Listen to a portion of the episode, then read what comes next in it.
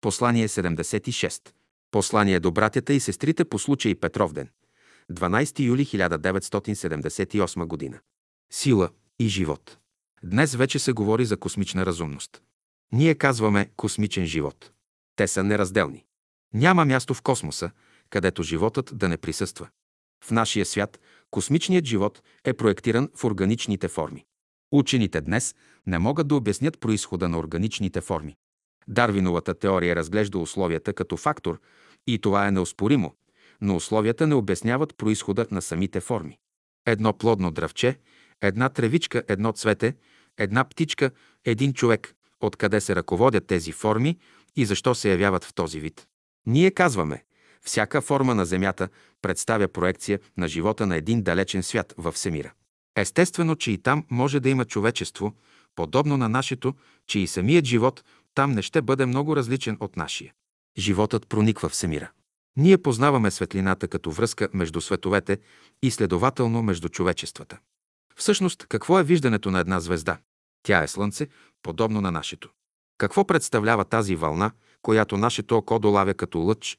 Всъщност, това е сфера, сферична вълна, която се разгъва в пространството със скорост 300 000 км в секунда. Каква ще бъде тази сфера, след като светлината се е движила хиляди години? Какво разширение на енергията ще стане? Ние не можем да имаме представа за това.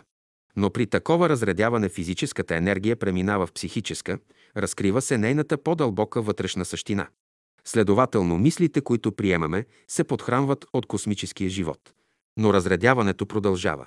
И то отива до безкрайност и превръщанията на енергията се извършват. Силата се превръща в мисъл, в чувство, в добро, разкрива се нейната все по-дълбока същина. Това не е еднопосочно движение, каквото познаваме в триизмерния свят, а сложно, многоизмерно движение. Може би само нашето въображение може да ни даде представа за него. Такова сложно явление е виждането. И тъй, ние принадлежим на единния живот, ние сме част от него и едно с него.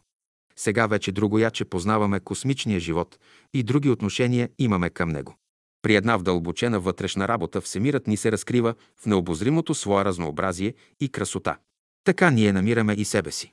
Всъщност това себе отпада при разширение на съзнанието. Това значи, че трябва да работим, за да бъдем едно с големия всемирен живот. Тогава може да се каже, че сме жители на Всемира и можем да посетим далечните светове в космоса и да общуваме с човечествата там. Това е смисълът и значението на вътрешната работа на ученика. Това е задачата на школата. Учителят даде голямо знание и методи за работа и какъв език намери той, прост и ясен, за да го предаде. Слово, музика, поезия, движение, упражнение, цялата природа включи в това слово.